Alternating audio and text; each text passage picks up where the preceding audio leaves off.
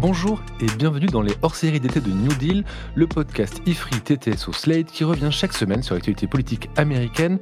Je suis Christophe Caron et je suis en compagnie de Laurence Nardon, responsable du programme Amérique du Nord à l'Ifri. Salut Laurence. Bonjour Christophe. Laurence, l'été a commencé depuis quelques jours et nos auditeurs sont, nous l'espérons, en vacances. Beaucoup d'entre eux sont sans doute à la plage et vont peut-être passer la journée sous l'eau ou dans l'eau. Et c'est quand même, il faut l'avouer, un des grands plaisirs de la vie. Or, le plus souvent, Laurence, les touristes français qui vont aux États-Unis n'y vont pas pour se baigner, alors même qu'il y a des endroits merveilleux pour le faire. Laurence, pour cet épisode, je vous propose de faire un tour des plus belles plages américaines, de nous raconter leur histoire, de resituer leur contexte social et puis, plus largement, nous dire où en est la protection de ces espaces naturels aujourd'hui, nous dire quelles sont les menaces dont il faut l'objet, que ce soit en termes de pollution ou de ce qu'on appelle les épisodes climatiques extrêmes.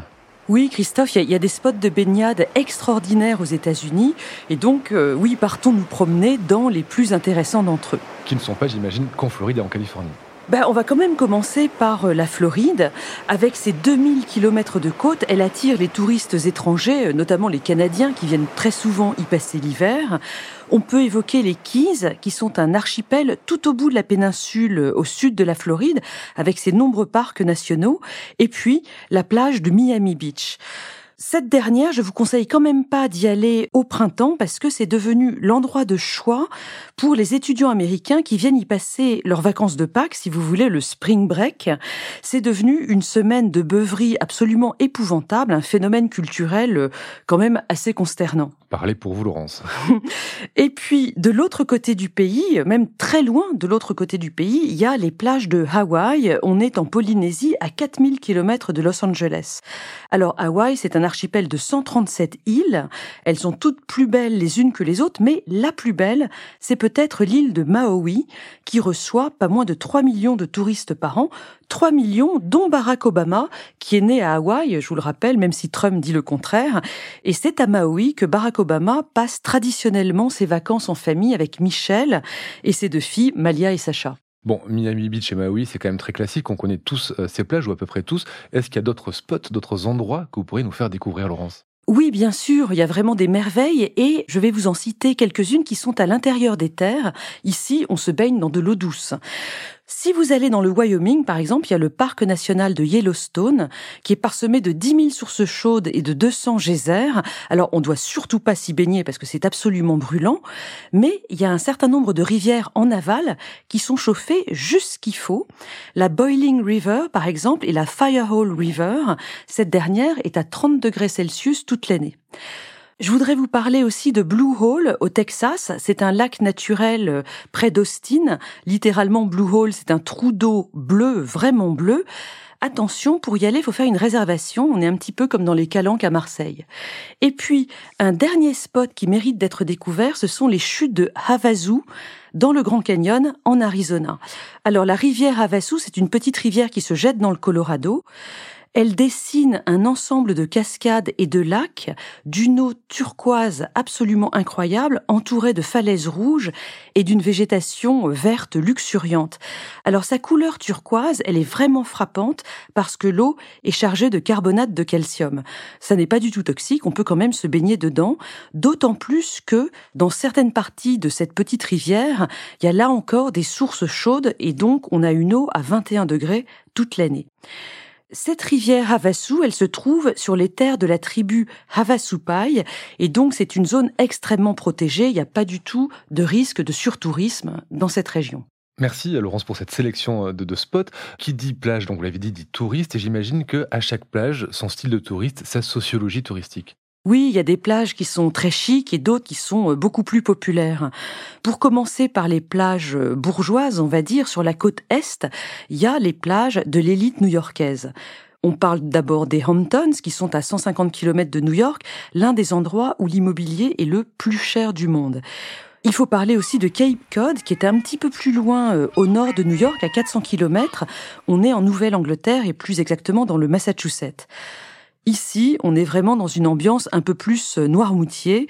Il fait frais, il y a des phares, on mange du clam chowder, qui est cette soupe aux palourdes crémeuse. Mais ce sont des plages où on se baigne, il fait très froid, non, sur ces côtes-là ? Vous vous baignez à Noirmoutier, vous vous baignez à Cape Cod, vous mettez votre marinière à rayures, il n'y a aucun problème. Cape Cod est particulièrement célèbre pour deux raisons historiques. D'abord, il y a la résidence des Kennedy à Martha's Vineyard. Et puis, plus loin dans le temps, c'est aussi la région où sont arrivés les pèlerins du Mayflower dans les années mille six cent vingt. Et j'imagine que la bourgeoisie américaine ne passe pas ses vacances uniquement sur la côte Est, mais elle le fait aussi sur la côte Ouest. Oui, il y a un équivalent de ces plages très bourgeoises sur la côte Ouest. Et là, il faut parler de Malibu, la plage qui attire les élites d'Hollywood. On est vraiment à l'épicentre de la culture californienne, du surf et du bronzage, ce mélange très californien de coolitude et de fitness. On pourrait aussi citer Santa Monica ou Venice Beach. Et ce sont des plages qu'on a vues tous dans Baywatch, c'est-à-dire Alerte à Malibu en français ou dans le film culte The Big Lebowski. Oui, absolument. Et puis, un peu plus au nord, un endroit un petit peu différent, mais toujours très chic, c'est la région de Big Sur, entre Los Angeles et San Francisco. C'est une portion absolument splendide de la côte, où de nombreux écrivains se sont installés dans les années cinquante. Henry Miller, par exemple, mais aussi Jack Kerouac. Alors voilà pour les plages de riches et pour les plages des moins riches. Où est-ce que vont les classes populaires américaines en vacances ? Les endroits de baignade pour les Américains plus modestes, qui ne voyagent pas très loin, ils vont être fatalement à l'intérieur des terres, dans les lacs, les rivières. Là encore, on se baigne dans de l'eau douce. Je voudrais vous parler en premier d'un lac qui se trouve dans la région des monts Ozarks, dans le Missouri. Le lac Ozark, c'est un immense lac artificiel qui a été créé à l'occasion de la construction d'un barrage hydroélectrique dans les années mille neuf cent trente. Ce lac, il est surnommé la Midwest Riviera ou la Redneck Riviera, c'est-à-dire qu'on est là dans un mépris de classe totalement assumé du reste des Américains, mais c'est un endroit extrêmement populaire. Le week-end du quatre juillet, on compte en général pas moins de trois mille bateaux dans cet immense lac. Ozark, qui vient du français d'ailleurs, Ozark, et qui est visible dans la série du même nom, Ozark, sur Netflix. La série a été tournée dans le village ou dans la ville de Osage Beach. Osage, c'est une tribu indienne qui est justement au bord de ce lac des Ozarks. Je voudrais vous citer aussi la Long Pool Recreation Area, qui est dans l'Arkansas, ou alors le lac McConaughey, dans le Nebraska. À dire vrai, là, là je vous cite les endroits les, les plus connus, mais les Américains modestes, alors ceux qu'on appelle les rednecks ou encore pire les white trash, hein, qui est un terme extrêmement péjoratif, ils vont se baigner dans tous les petits lacs, les petites rivières à côté de chez eux.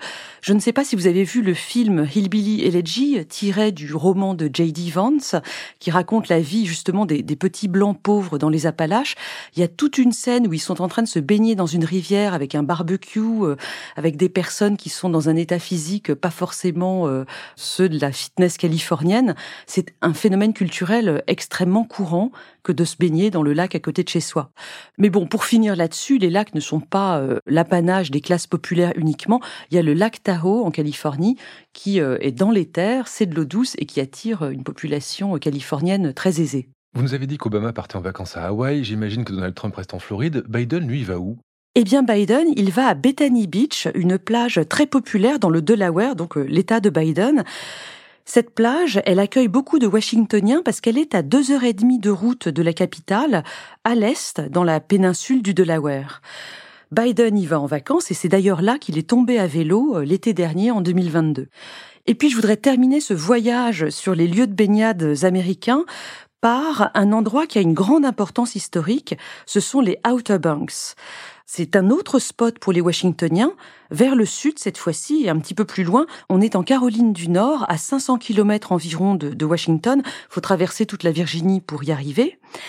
Les Outer Banks sont une série de quatre îles toutes fines qui longent la côte sur trois cent vingt kilomètres avec de grandes plages de sable fin.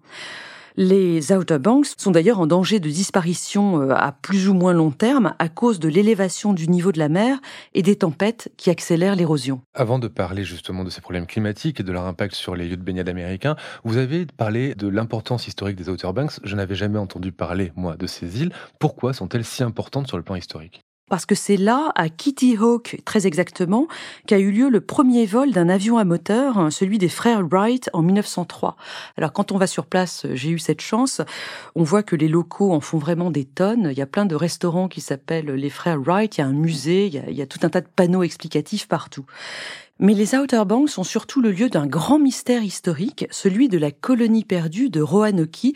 Alors Roanoke, c'est le nom de l'une de ces quatre îles. En mille cinq cent quatre-vingts, donc on était sous Élisabeth Ier, il y a eu une tentative de colonisation anglaise à cet endroit et qui n'a pas très bien fonctionné. Très précisément, en mille cinq cent quatre-vingt-sept, Sir Walter Raleigh, qui était le conseiller et l'amant de, d'Élisabeth Ier, a décidé d'installer dans cette île une colonie de peuplement. Et cent dix personnes, dont dix-huit femmes, sont parties et se sont installées, sont arrivées sur place à Roanoke. Le chef de l'expédition, qui était un explorateur et dessinateur qui s'appelait John White, était sur place et au mois d'août, sa fille, qui faisait partie de l'expédition, a accouché d'une petite fille qui est la première naissance anglaise dans le Nouveau Monde. Et cette petite fille, elle s'appelait Virginia Dare, qui est un nom chargé de sens, parce que Virginia, ben, pour la reine vierge, qui était le surnom d'Élisabeth Ier, et puis Dare, ça veut dire oser, donc c'est un nom quand même tout à fait symbolique. Les capitaines, dont John White, sont retournés en Europe à l'automne mille cinq cent quatre-vingt-sept pour chercher des vivres, venir ravitailler la colonie. Ils devaient revenir au printemps mille cinq cent quatre-vingt-huit, mais malheureusement, ils ont été retardés par la guerre de l'Angleterre contre l'Espagne. C'était le moment de l'invincible armada à ce moment-là. Et donc, ces capitaines n'ont pu revenir sur place qu'en août mille cinq cent quatre-vingt-dix. Virginia Dare aurait eu normalement trois ans à ce moment-là. Mais quand ils sont arrivés sur place, il n'y avait plus personne. Et c'est là que commence le mystère. Parce que avant de partir, John White avait convenu avec les colons d'un certain nombre de codes au cas où les colons auraient dû partir avant le retour des capitaines. Ils devaient graver sur un arbre le nom de l'endroit où ils s'étaient réfugiés, et s'ils étaient partis dans un moment de panique ou de, de gros problèmes, ils devaient graver une croix de Malte. En arrivant sur cette île, John White constate donc que les maisons sont vides, que l'herbe a poussé partout, que les livres ont été déchirés, probablement par des Amérindiens, et sur un arbre, il découvre le nom gravé de Croatoan, qui est le nom d'une des autres îles, et pas de croix de Malte. Il pense donc que les colons sont toujours vivants, réfugiés sur une autre île, et il décide d'y aller. Seulement, les tempêtes éclatent, les bateaux ont commencé à être abîmés, et ils ont donc décidé de rentrer tout de suite en Grande-Bretagne. Et John White n'a jamais pu retourner dans le Nouveau Monde, et jusqu'aujourd'hui, les archéologues ne savent pas ce qui est arrivé aux cent dix colons qu'ils avaient laissés sur place et à la petite Virginia Dare. Est-ce qu'ils ont tous été tués par les Amérindiens locaux? Ça semble peu probable, parce qu'il n'y avait donc pas cette fameuse croix de Malte. Et d'ailleurs, John White n'a trouvé sur place aucun cadavre, aucun signe de violence. Est-ce qu'ils ont plutôt été adoptés dans des tribus locales dans lesquelles leur trace a été diluée petit à petit? C'est possible aussi. C'est vraiment un mystère qui vaut celui du masque de fer. Bref, je retiens de tout ça que même si on part plutôt aux États-Unis pour aller visiter New York, Los Angeles ou d'autres villes, il y a quand même des stations balnéaires et des plages qui peuvent nous permettre de passer de bonnes vacances. Oui, absolument. Mais si vous décidez d'y aller, j'aurais deux derniers conseils. D'abord, il faut faire attention aux requins. Il y a eu de nombreuses attaques ces dernières années, alors sur les côtes évidemment, hein, pas à l'intérieur, dont trois attaques mortelles en deux mille vingt-deux. Et puis aussi, il faut faire attention à ne pas heurter les notions de pudeur des Américains qui sont un petit peu différentes des nôtres. Pour les messieurs, Christophe, les slips de bain moulants, ce qu'on appelle les speedos aux États-Unis, c'est le nom de la marque, sont jugés absolument obscènes. Il faut plutôt prendre un short de bain. Et puis, pour les femmes, les bikinis ne sont peut-être pas encore aussi courants que les maillots une pièce, même si c'était le National Bikini Day le cinq juillet dernier aux États-Unis. Sur le plan environnemental, j'imagine que ces plages, ces rivières, ces lacs sont peut-être menacés par la pollution et euh, les épisodes climatiques extrêmes. Déjà, est-ce le cas? Et si ça l'est, est-ce qu'il y a des mesures de protection mises en place par le gouvernement? Bien entendu, euh, la nature américaine est, est menacée comme en Europe, comme dans le reste du monde. Et ce qui est très préoccupant à l'heure actuelle, c'est que le corpus juridique de la protection de l'environnement aux États-Unis est menacé par la vision très climato-sceptique des conservateurs américains. On l'a vu sous Trump, hein, évidemment, il avait réduit les pouvoirs de l'Agence fédérale de protection de l'environnement, l'E P A, et on voit aujourd'hui que la Cour suprême conservatrice prend le relais. Le vingt-cinq mai dernier, deux mille vingt-trois, cette même Cour suprême a justement rendu une décision dans l'affaire Sackett versus E P A, une décision qui vient réduire la définition des eaux protégées par le Clean Water Act, une loi fédérale très importante de dix-neuf cent soixante-douze. Désormais, ce Clean Water Act ne pourra plus protéger les marais et les marécages des États-Unis, ce qu'on appelle les zones humides, qui sont des réserves de biodiversité extrêmement importantes. Dorénavant, ces zones pourront être construites et exploitées. Et on comprend bien l'impact négatif que ça peut avoir à l'échelle environnementale, mais c'est pas très étonnant quand même cette décision, parce qu'elle arrive à la suite d'une autre décision prise par la Cour euh, l'année dernière. Oui, oui, la Cour suprême est vraiment dans une lancée très anti-environnementale. En juin deux mille vingt-deux, elle avait rendu une décision interdisant à l'E P A, donc l'Agence de protection de l'environnement, de réguler la pollution émise par les centrales à charbon. On voit bien qu'elle prend le relais des politiques menées par Trump entre deux mille seize et deux mille vingt. Donc d'un côté, on a une protection légale moins importante de l'environnement, en tout cas de l'environnement aquatique aux États-Unis, et par ailleurs, on a aussi une émergence de phénomènes climatiques extrêmes de plus en plus violents. Oui, il y a tout d'abord les ouragans qui sont très réguliers et qui menacent les côtes, comme dans les Outer Banks, on l'a dit tout à l'heure. Il y a aussi d'autres phénomènes, par exemple début juillet deux mille vingt-trois, on a un dôme de chaleur, plus de cinquante degrés au Texas et en Louisiane, un phénomène qui assèche les cours d'eau. Oui, une sécheresse qui rappelle celle des années deux mille en Californie. Oui, dans tout le sud-ouest du pays, il y a eu une grande sécheresse qui a commencé en deux mille et qui continuait encore en deux mille vingt-deux. Cette sécheresse, elle est liée au changement climatique, mais aussi à la surconsommation agricole et urbaine dans les zones du Grand Ouest américain, notamment les zones désertiques. La conséquence, c'est qu'on a vu ces derniers étés en Californie, notamment des feux de forêt absolument terribles. Et puis surtout, les nappes phréatiques ne sont plus approvisionnées, de même que les grands réservoirs du fleuve Colorado. Alors, ces grands réservoirs, ce sont des lacs artificiels qui ont été créés dans les années trente, à à la fois pour approvisionner la région en eau et puis aussi pour produire de l'électricité. Il y en a deux. Ce sont le lac Mead, qui a été créé par la construction du barrage Hoover, et le lac Powell, qui a été créé par la construction du barrage de Glen Canyon. Eh bien, ces derniers étés, on a eu peur que le niveau d'eau dans ces deux lacs soit trop bas, à la fois pour faire fonctionner les turbines dans les centrales électriques, mais aussi trop bas pour alimenter la région en eau potable. Bref, la situation est tout à fait préoccupante. Et visiblement, les inondations qui ont eu lieu en Californie au début de l'année n'ont pas permis de retrouver un niveau hydrique suffisant. Vous avez raison, Christophe. À l'hiver deux mille vingt-trois, il y a eu des pluies diluviennes et des inondations dans toute la Californie et au-delà. Et d'ailleurs, je voudrais signaler aux auditeurs euh, au passage, ils peuvent aller voir les photos en ligne. On a eu un phénomène botanique rarissime et absolument splendide, celui du super bloom. Ce phénomène, il se produit quand il y a beaucoup de pluie à la fin de l'hiver et au printemps, dans toutes les prairies habituellement désertiques de Californie. Toutes les plantes fleurissent en même temps et prennent des couleurs très très vives. On a des paysages en technicolore dans tous les sens et cette année, c'était vraiment incroyable. Oui, super bloom, bloom voulant dire floraison. Mais, mais revenons à la sécheresse, est-ce que ces inondations ont permis aux lacs Mead et Powell et aux nappes phréatiques de revenir à des niveaux normaux ? Ça va beaucoup mieux par rapport à l'année dernière deux mille vingt-deux, d'autant plus que la neige des montagnes va continuer à fondre tout l'été. Donc sans doute qu'en septembre, on aura un niveau, alors peut-être pas revenu à la normale, mais en tout cas beaucoup moins inquiétant qu'il y a un an. Mais il faut aller plus loin pour préparer le changement climatique. C'est ce qu'a annoncé le gouverneur de Californie, Gavin Newsom. Et si vous permettez, là, je voudrais ouvrir une petite parenthèse pour dire que les États-Unis sont un pays optimiste, on le sait, et donc ils développent volontiers l'idée que le progrès humain pourra permettre de s'adapter au changement climatique. Ils sont beaucoup moins qu'en Europe dans une logique de décroissance. En tout cas, plus concrètement, et pour terminer ce, ce premier hors-série de l'été de manière euh, un petit peu optimiste, euh, nous aussi, je voudrais parler de l'accord historique qui a été conclu le vingt-deux mai dernier entre les sept États qui dépendent du bassin du Colorado et l'État fédéral américain pour mieux réguler l'usage de l'eau euh, issue de ce fleuve. Le Colorado, en effet, il abreuve quarante millions de personnes dans la région, sans compter l'agriculture. Quand il arrive au Mexique, aujourd'hui, le delta du Colorado est quasiment à sec. Eh bien, la Californie, l'Arizona et le Nevada, qui sont les trois États dans l'aval du bassin du Colorado, ont accepté de réduire leur consommation de treize pour cent d'ici à la fin deux mille vingt-cinq.